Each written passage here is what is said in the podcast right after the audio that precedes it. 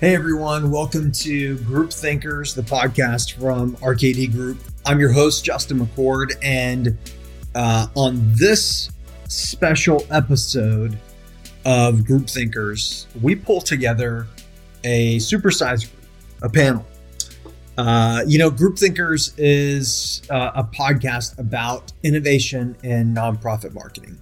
That's why we started this podcast, and that's the spirit behind every conversation that we have is about innovation, understanding what's happening in nonprofit marketing, what's coming, and what are new thoughts and, and ways to think about uh, aspects of nonprofit marketing.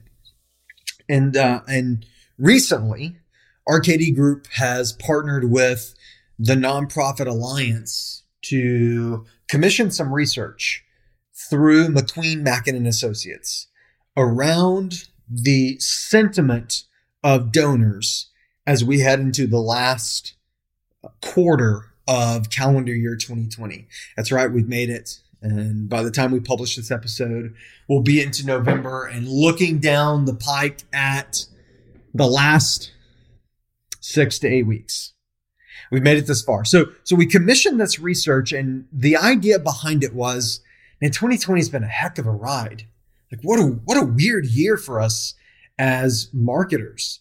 And we've seen such a surge in giving. We just had recently the Fundraising Effectiveness Project put out uh, the second quarter results of the FEP study that showed that giving was up, retention was up, new donors were up, everything seems up, up, up, up, up, and and that creates some uncertainty on what's to come. It's it, it, it creates this massive amount of uncertainty on on the last two months of the year, which has historically been crucially important for nonprofits, especially on the online side. So, so we have that uncertainty that's boiling, and then next week here in the U.S. we have uh, a little election, and uh, by all accounts, the election is going to be a topic of conversation and a focus and, and probably uh, beyond November 3rd, election day. And so as we look at the last six to eight weeks of the year, we were really curious on what do donors think? Do they feel tapped out? Do they feel stressed? Do they feel uh, burdened? Do they feel overwhelmed? You know, as we as we see surges and uh, and cases starting to rise again. What does that do to the mindset of of folks who have been giving over the course of this year and giving in all time highs? And so we we commissioned this study with the Nonprofit Alliance and uh, and Josh McQueen from McQueen Mackin Associates, who's on this panel, talks about the study, uh, talks about the methodology behind the study and what aspects we are trying to understand, and we get into some of the nuggets of the study. So on this episode, we have Shannon McCracken, who's the CEO of the Nonprofit Alliance. Uh, Shannon is now a third. Uh, this is her third appearance, a three-time guest on Group Thinkers, and and we think the world of Shannon. She is brilliant, and you're going to hear that on this episode. We also have Max Bunch, Executive Vice President of RKD Group. Um, I love Max because he is a global strategic thinker. And I mean that in multiple layers, right? He sees so much and can speak into so much uh, because of his experience in the nonprofit space. And then we have Josh McQueen, founder and, and principal at McQueen Mackin Associates and uh, research savant. So on this conversation, you're going to hear the four of us discuss the research and uh, uh, and then you know we'll recap it uh, as we get on the other side of the chat. So for now, here's Shannon McCracken, Max Bunch, and Josh McQueen on Group Thinkers. Uh, so, welcome to uh, this panel chat, right? Welcome to this episode of Group Thinkers. Uh, and yeah, I don't think we've had this many folks on a single episode. So, this is going to be fun uh, and, and, interesting. I, I've got three guests with me and each are experts in uh, on a different side of the Rubik's cube. I think, in terms of our, our conversation today. Uh, w- what we're talking about today is uh, is a, a, set of research that RKD Group and the Nonprofit Alliance have commissioned through our research partner, McQueen Mackin and Associates, to understand the perceptions this point in 2020 as they look ahead to the last three months of the year. And so, joining me for this conversation, I've got Shannon McCracken, the CEO of the Nonprofit Alliance. I've got Max Bunch, uh, Executive Vice President at RKD Group. And I've got Josh McQueen, founder of uh, McQueen, Mackin, and Associates. Uh, welcome to all of you. Shannon, just at the outset, could you give a, a brief introduction on your background and the role that you serve uh, at the Nonprofit Alliance? Sure. Thanks, Justin. So, as you said, I'm CEO of the Nonprofit Alliance and the Nonprofit Alliance Foundation, which is our, our educational arm. And um, but before this, I was with Special Olympics for 17 years in a development role. Left there as as vice president of donor devel- development. So this time of year always gives me that like balance of tension and excitement as we're heading into to year end. Um, I spent a couple years with Charity Navigator in the chief development role, chief development officer role there, and then helped launch the non the nonprofit alliance a couple years ago. Um, and and we're an association for um, for people and organizations in the nonprofit industry. Focus a lot on philanthropy and and development as well as the other areas of of nonprofit work, alongside the corporate partners that that support us. So really happy to be here. Thanks, Justin. Yeah, super excited to to have you be a part of this conversation. Josh, uh, give us a, a, brief background on your career and uh, and specifically your work in chapter two of your career with nonprofits. Exactly. Uh, well, the first part of my career was um, uh, for 15 years. I served as executive vice president of Leo Burnett's research planning and database marketing group. Uh, and the database marketing group turned out to be one of the largest sources of income that um, Leo Burnett earned. Um, so that was interesting transition from being a researcher to being an ad man. Um, but I decided to um, uh, go into nonprofits at a relatively uh, uh, young age. Um, and because I thought, hey, you know, big nonprofits are going to look just like big companies, you know, McDonald's, Disney, all those that I've been serving not the nonprofit world and, and how you raise money. And uh, an essential difference was always that um, I am going to buy tube of toothpaste today. So the question is, which one? Um, whereas in the nonprofit world, I have no obligation to give to you ever. Uh, I may have given to you for seven years in a row, and I can leave you tomorrow and never need, uh, feel a felt need. And so we quickly discerned that people don't give to things that they're aware of necessarily. They don't give to organizations that they um, like um, necessarily because they like a lot more and are aware of a lot more than they ever give to. But they give those to that meet the passion of their heart, they're giving the heart. Uh, so we've been focusing on trying to understand that uh, focus of the heart among three different samples. We've developed, you know, pretty systematic ways to uh, capture uh, donor dollars. Who gives donor dollars and what do they look like? And our numbers match Giving USA's uh, real well. So we understand that world, and that's and we can do that through careful uh, quota control of online national samples. Uh, then we also look at who do your donors look like. So we pull sample from uh, your people who have given to you or have lapsed within the past two years. Um, and you know, a lot of our definitions of lapsed are um, uh, internal discussions. You know, I haven't. This person hasn't given to me a year, so he's lapsed. Well, you go talk to them, and they consider themselves a current donor. So we try to take a donor definition of current and lapsed. Um, and then finally, um, of course, we work, do a lot of uh, custom work uh, for clients. You know, if you're a faith-based ministry, you talk to people who are giving to their faith and so forth.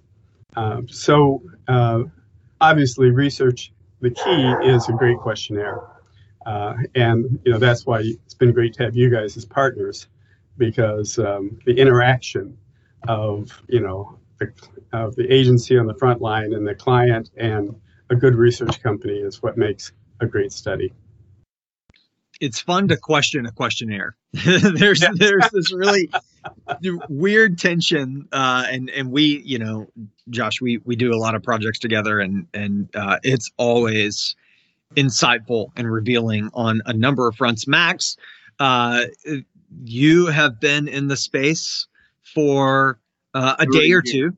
Yeah. yeah. So why don't you give a, a, a quick flyby on on your career and, and your current role at RKD? Flyby on me is first. I'm proud to announce that those are not my dogs in the background barking. Uh, they could be, they could be, but not today. So that's uh, you know, I've got that going for me.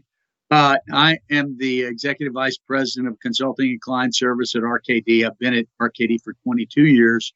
Uh, been in the business for 30, and uh, serving a a wide variety of clients in 11 different verticals. Uh, you know, uh, concentrating consulting and client service and saying consulting because it, you know it, it, covers a wide swath of different uh, disciplines. Uh, uh, been around long enough to have been involved in the birthing and acceleration of things in direct mail, in digital, in data, in analytics, in telemarketing, and text, and in research, and a variety of things, but all uh, all designed to perform better for clients and and uh, drive deeper relationships with donors.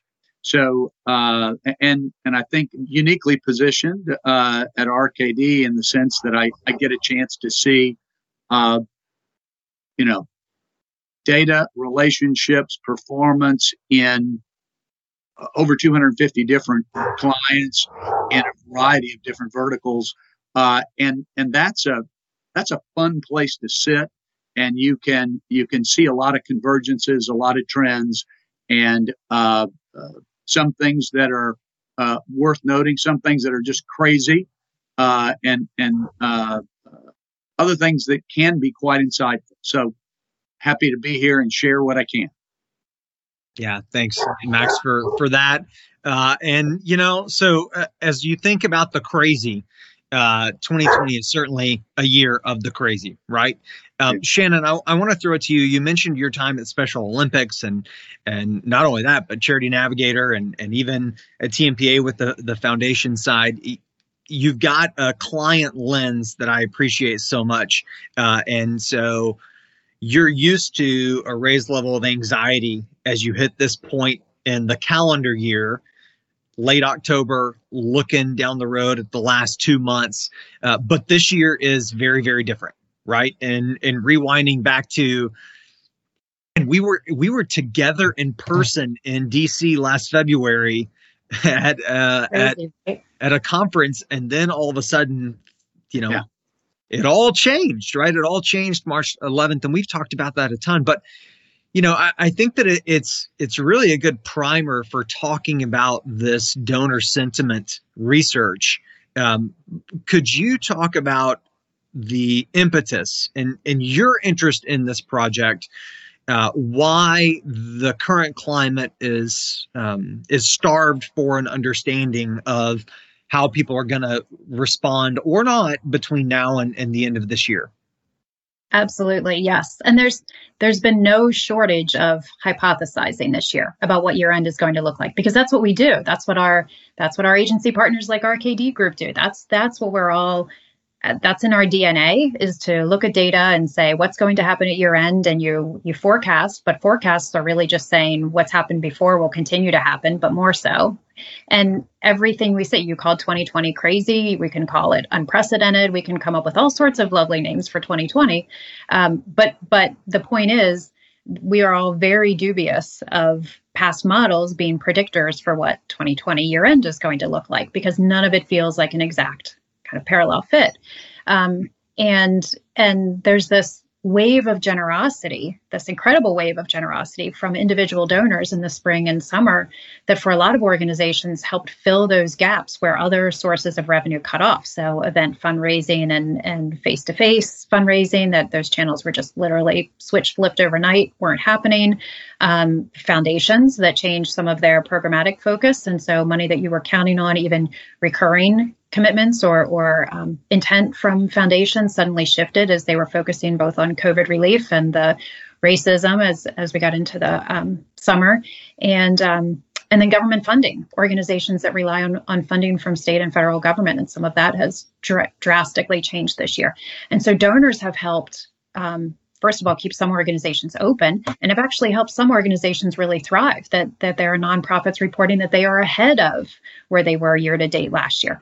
So on one hand, we want to be optimistic. We want to be really excited about year end, but um, you, we don't know. Is this like disaster emergency giving that we've seen in the past that donors are sort of pulling from a different pocket, right? Where where they they are giving because there's immediate need, but it doesn't change their plans to give sort of as they usually do in November, December.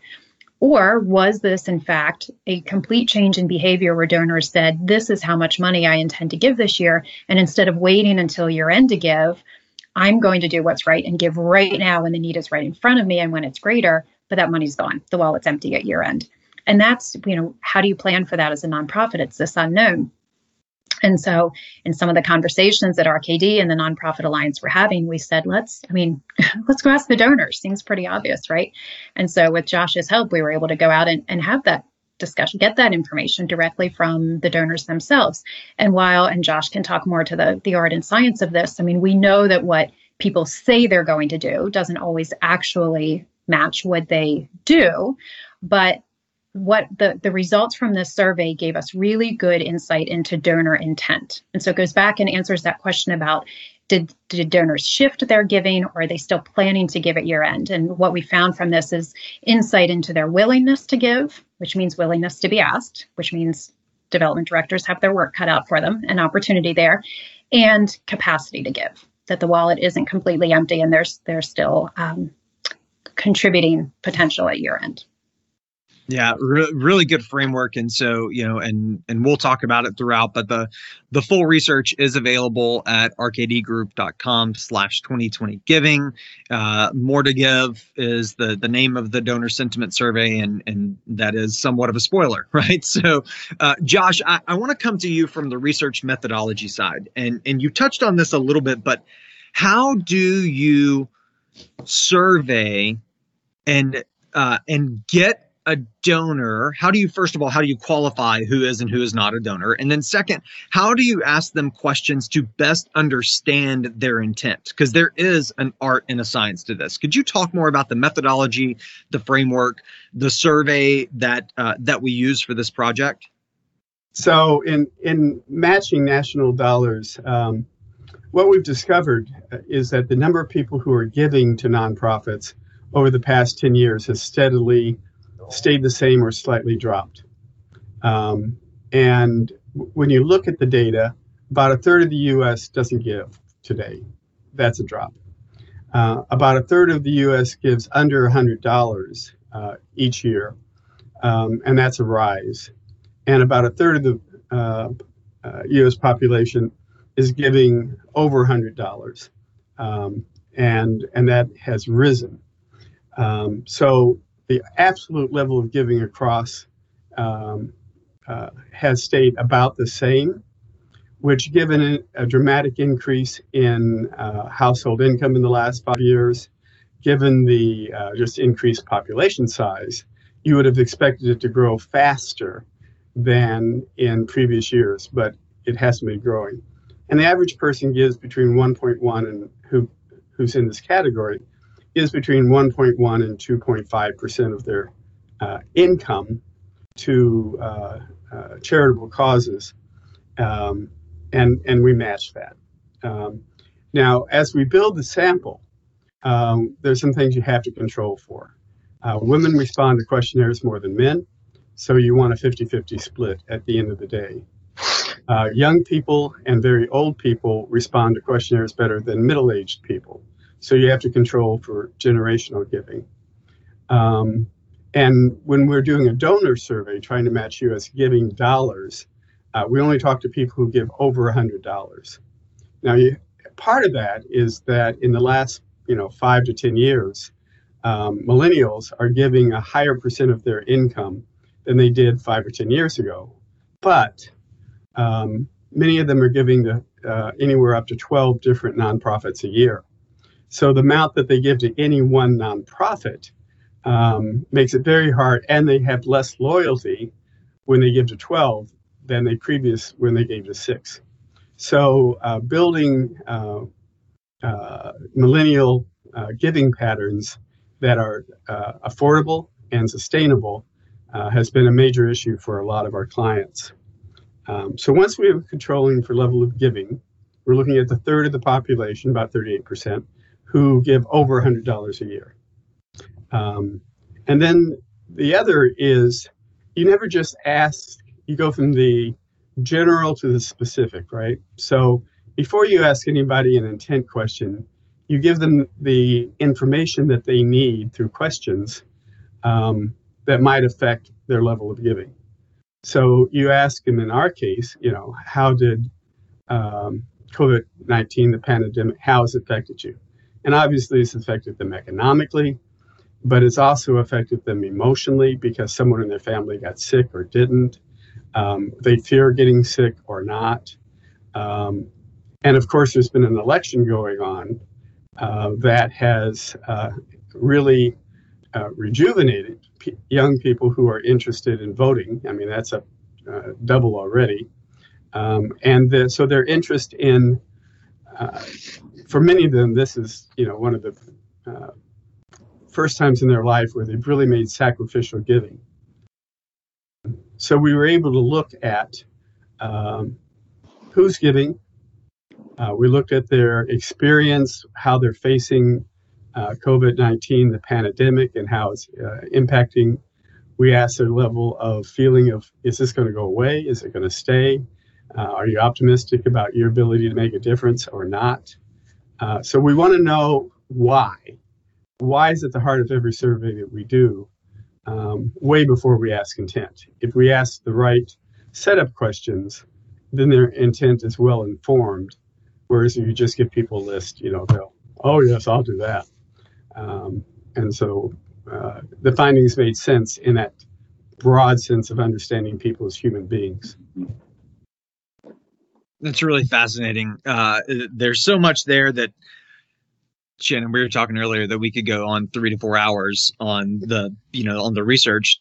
I think we could go three to four hours on the way the research is constructed before we even get to, you know, the specific research. But, you know, just in terms of of framing up the research itself, as I mentioned, everyone can go download it, access it. There are four takeaways that I wanted to highlight to shape some of our conversation, and and that's that one donors who have given more uh, in 2020 plan to give again this year. So those that Josh commented on that have given from the 100 plus, it was 67% plan to give more in the remainder of this year.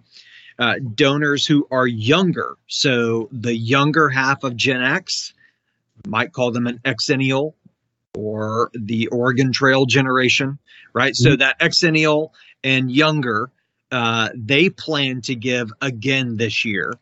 Uh, the more concerned, this is the third takeaway, the more concerned with the health impact of COVID 19, the more likely someone is to give.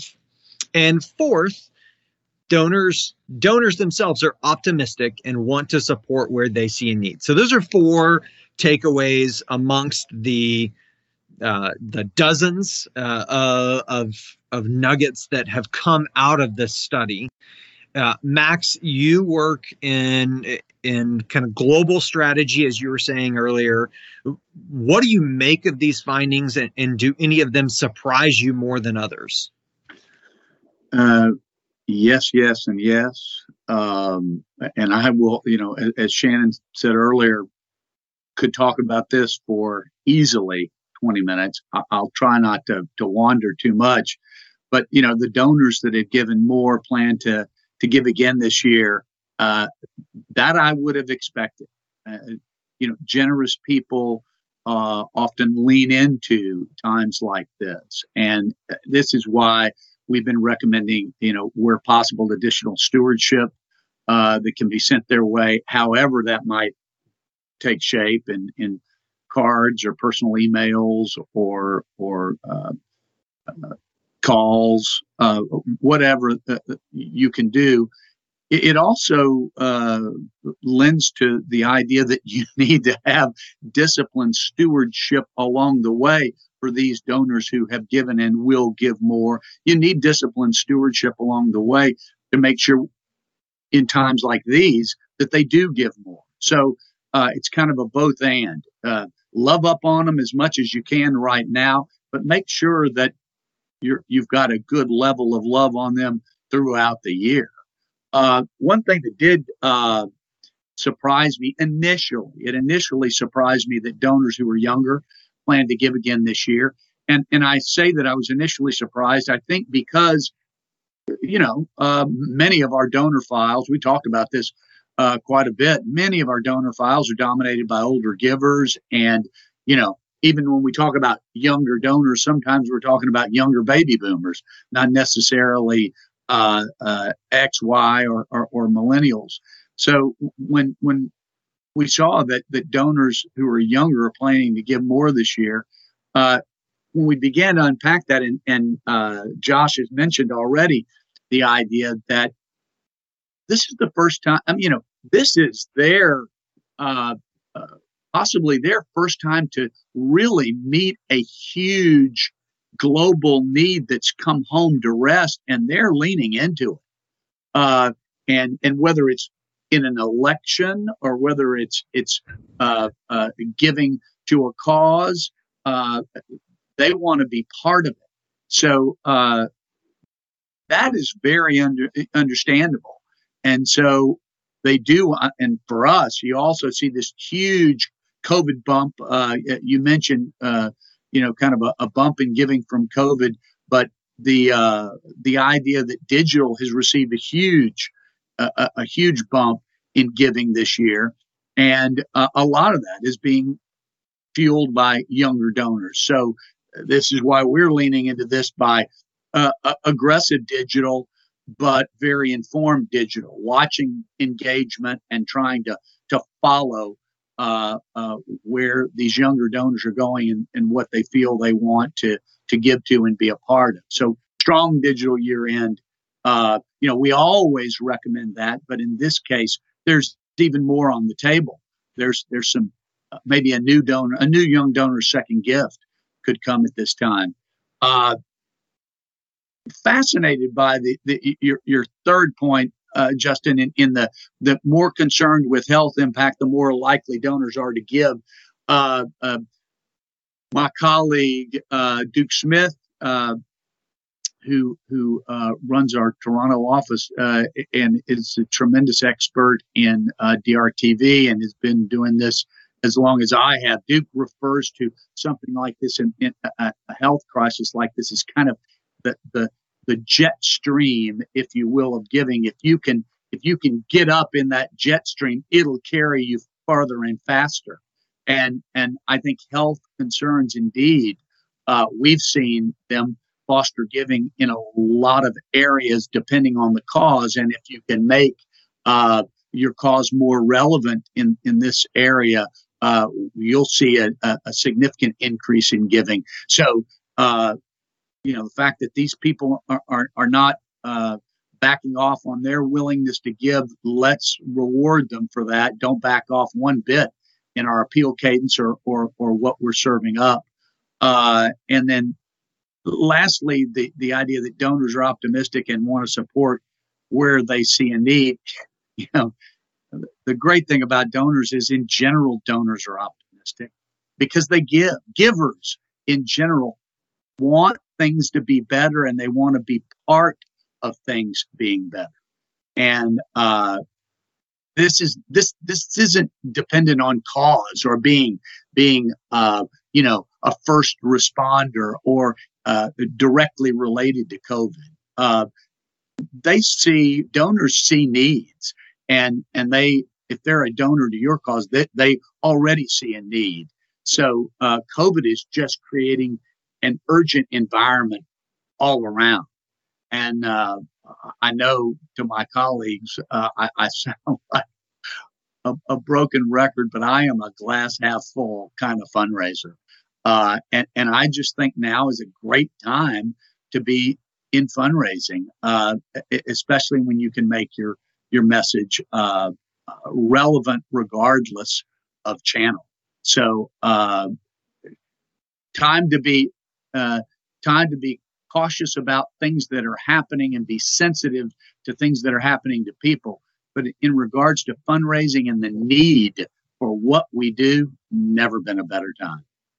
Shannon, the uh, the idea that Max was just presenting there about this jet stream, for me, it, it really connected with what you were saying earlier about disaster donors. And, mm-hmm. and so many times around a disaster, there's a wave of support and there's a jet stream that if you can just jump into it, it will carry you.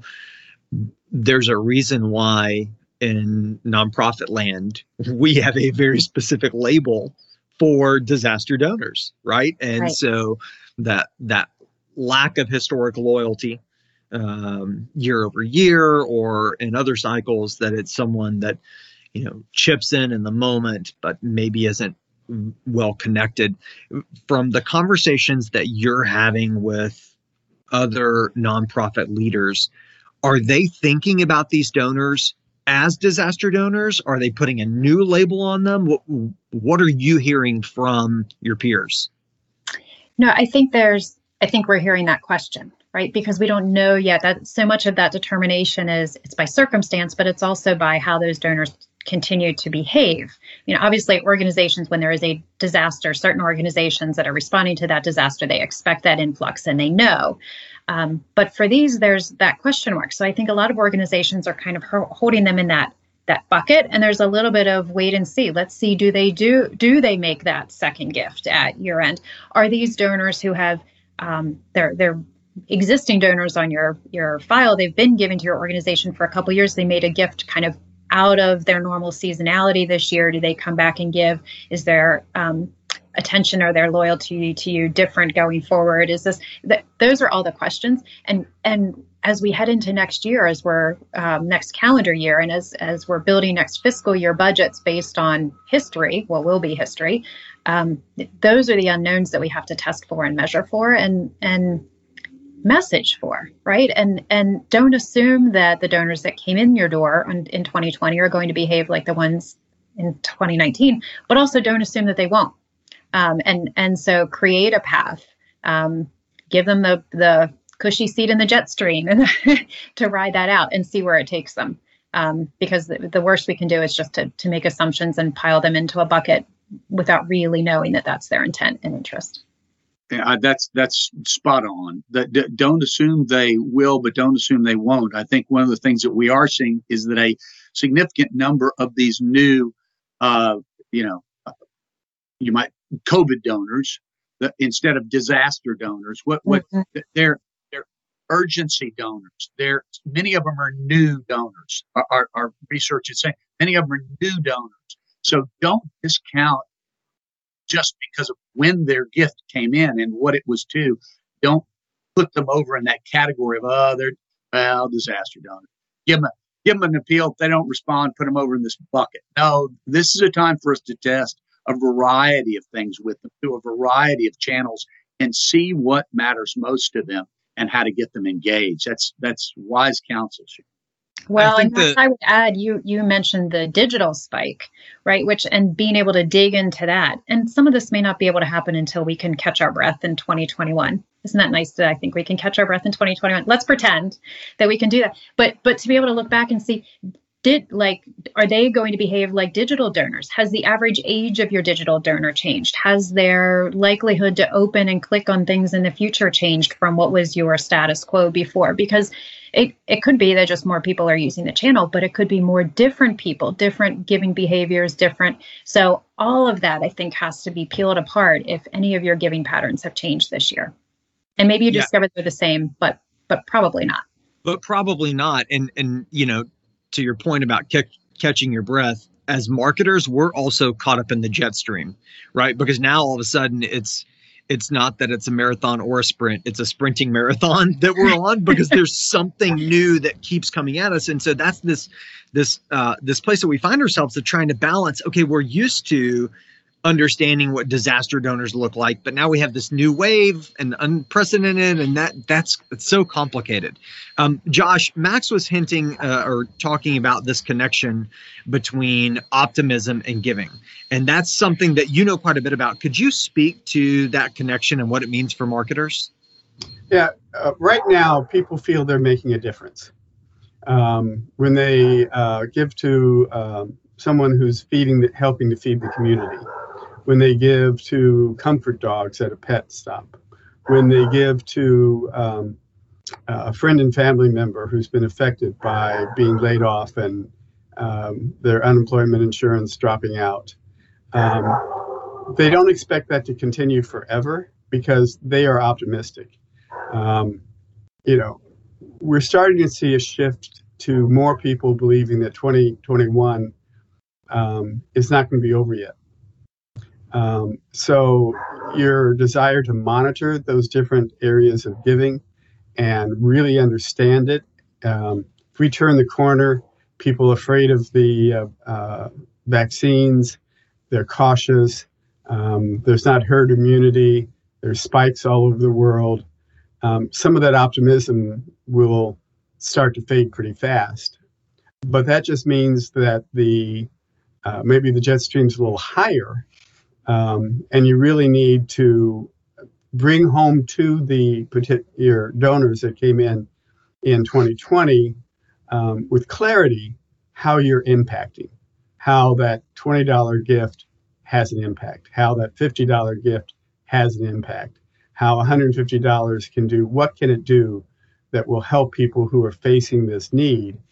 And, um, and interestingly, people are more interested uh, more affected by those who they love and support health concerns than their own.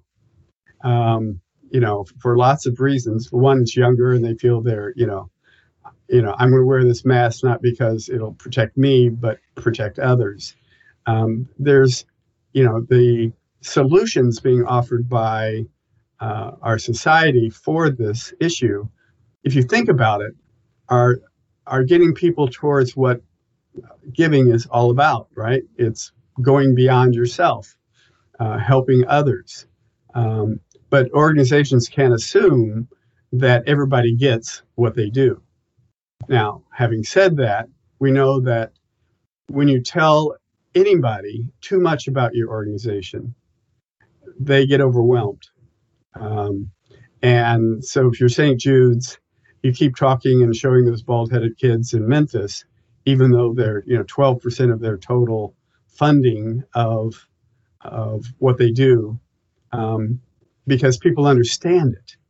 So you know, in visual media, which all you know, uh, fundraising is becoming, it is just so important that you have clarity behind the mission of your organization why people gave to you, you know, the passion that they started giving to you in the first place, and these particular opportunities um, that as they get harder, you don't assume they're gone, uh, especially if um, people don't take the vaccine, especially if people give up on masks, if, you know, all those other things.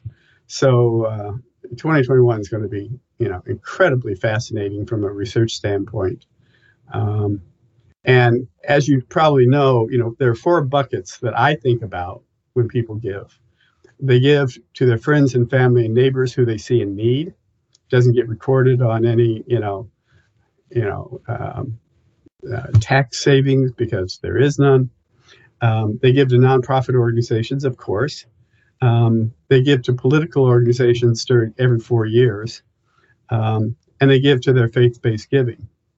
Uh, what is uh, incredible about the, this change this year towards as we look toward the fourth quarter is uh, people co- color african americans hispanics and others um, are uh, really upping their giving but they're invisible because it's to their friends and families and you know people they know that they're passing cash to.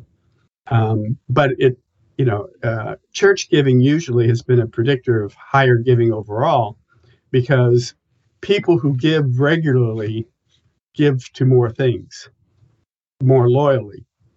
Um, so if they're giving, if they see the need and they think they're making a difference with their neighbor and friends and family, they are more likely to be some of the people who give to you out of the normal cycle. Um, the political will come and go, but every four years there's a surge in giving in the U.S.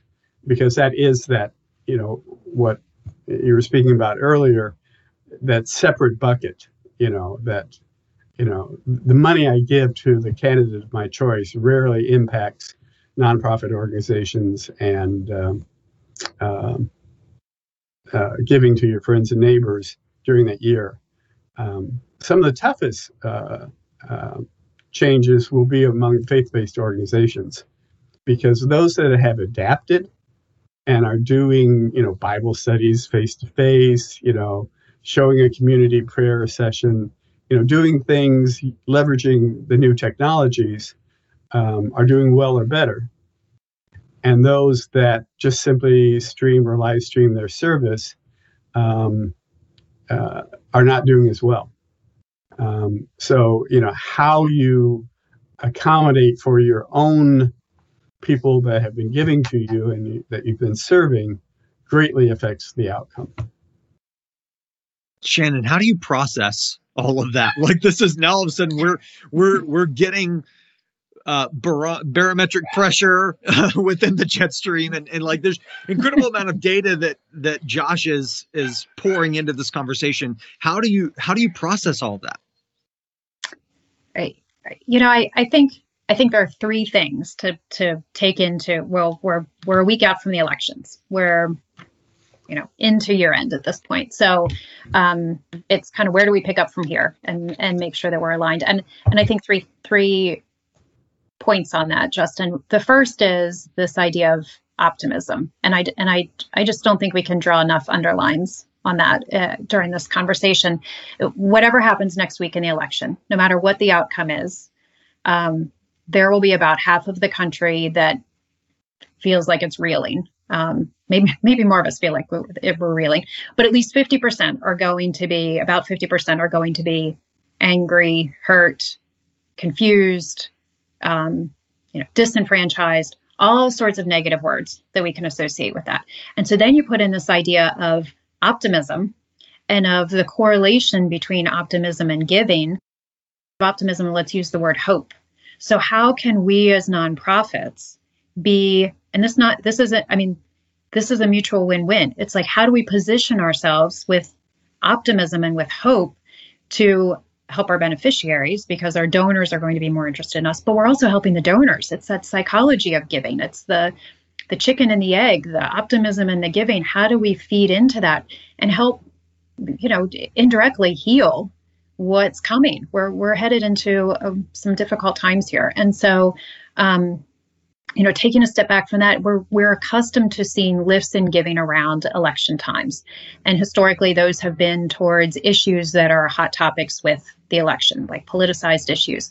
In 2016, we saw the lift in giving at the year end, and it wasn't limited to political issues necessarily. It was this, it was people giving as an as an act of activism. It was there, and um, and giving to organizations that just made them feel good, that had nothing to do with some of the issues. So, um, you know, as we are headed into another cycle that could have that same sort of of just intense reaction, nonprofits need to be the vehicle that connects donors with a sense of positivity and purpose.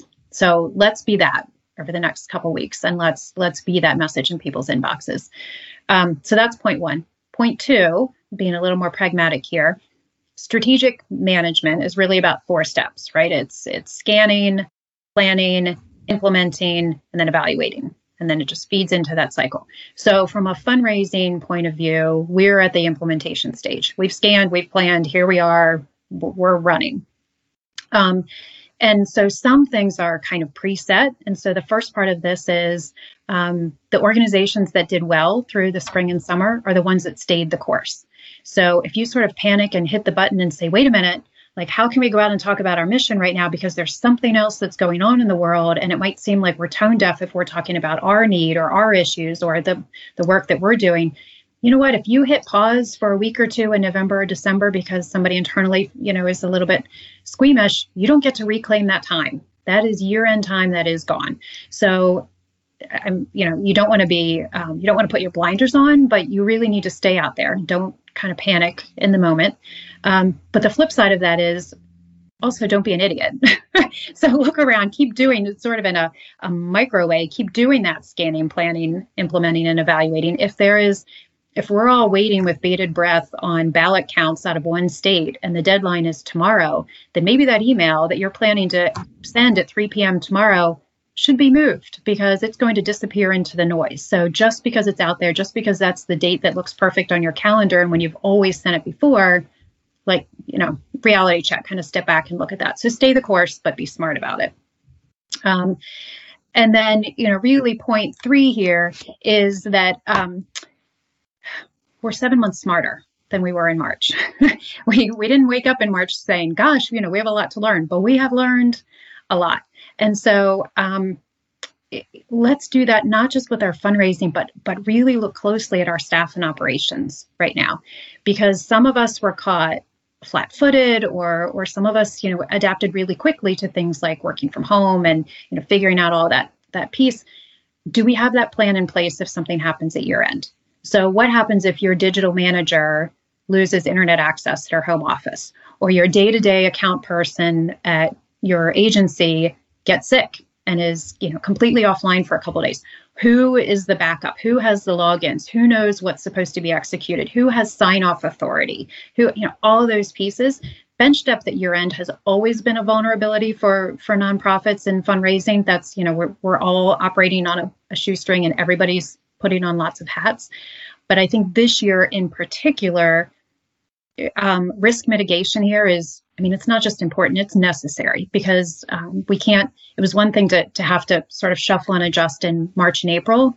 You, again, you can't reclaim a week in November, December. You can't reclaim December 30th and 31st on January 3rd. So, you know, think and, and how you're building those layers you know, I, I hear you say that, and, and, the contingency planning, and we were involved in a uh, in in a webinar together where uh, there was much talk about all of these different contingency plans on how to pivot pivot situations, just like what you were you were suggesting, Shannon. But there's also a little bit of our own medicine that we need to take for our own people. You know, we say you need to love up on your donors. You need to do some stewardship. We need to do some internal stewardship here mm-hmm. because one of the things that's happening with a lot of people is the COVID burnout. Uh, the, the fact that, that, you know, people just find themselves working all the time. Uh, you know, you, you get a bad backache because, oh my goodness, I haven't left this chair for eight hours because of all the different things that are happening. I, my colleagues are tired of hearing me say that, but the, but the, the issue is that we do need to plan in some of that, that internal stewardship you know, contingency planning, risk mitigation, and internal stewardship to love up people. I, I think that is uh, definitely seven months smarter. That's part of the smarter too. Yeah, you're absolutely right. And, and having that now and then planning for that after you get through that year end crunch too. So it's we can all say that now and we can be as intentional and purposeful as as you know we can. And then there's some of the reality of some of this just needs to happen and and people do get into that momentum of the moment and we can expect some some crash there in January. Allow for that. Give everybody a little space and then come back stronger and and dig into the results and see where you need to go from here. But yeah, Max, I'm so glad you brought that up. That's really we're we we can start flying too fast and we miss that. Uh, Eh, you know eye fatigue in addition to backaches right? Because of the zoom fatigue that that we're all facing. And and so we're i mean really in, here's what i love about this conversation is that you know we we started by talking about the research itself but now we're talking about the application of the research into our own organizational structure and development. And i think that's powerful. And and i can't say thank you enough for the three of you to be a part of this conversation today. Uh, the full research is available. This is the first of many conversations we're going to have around this. And so I just, you know, thank you guys for taking the time for this and for buckling up through the remainder of this year. We appreciate Absolutely. the opportunity. Thank you. Thank you. Right. It's been great. Thanks, guys.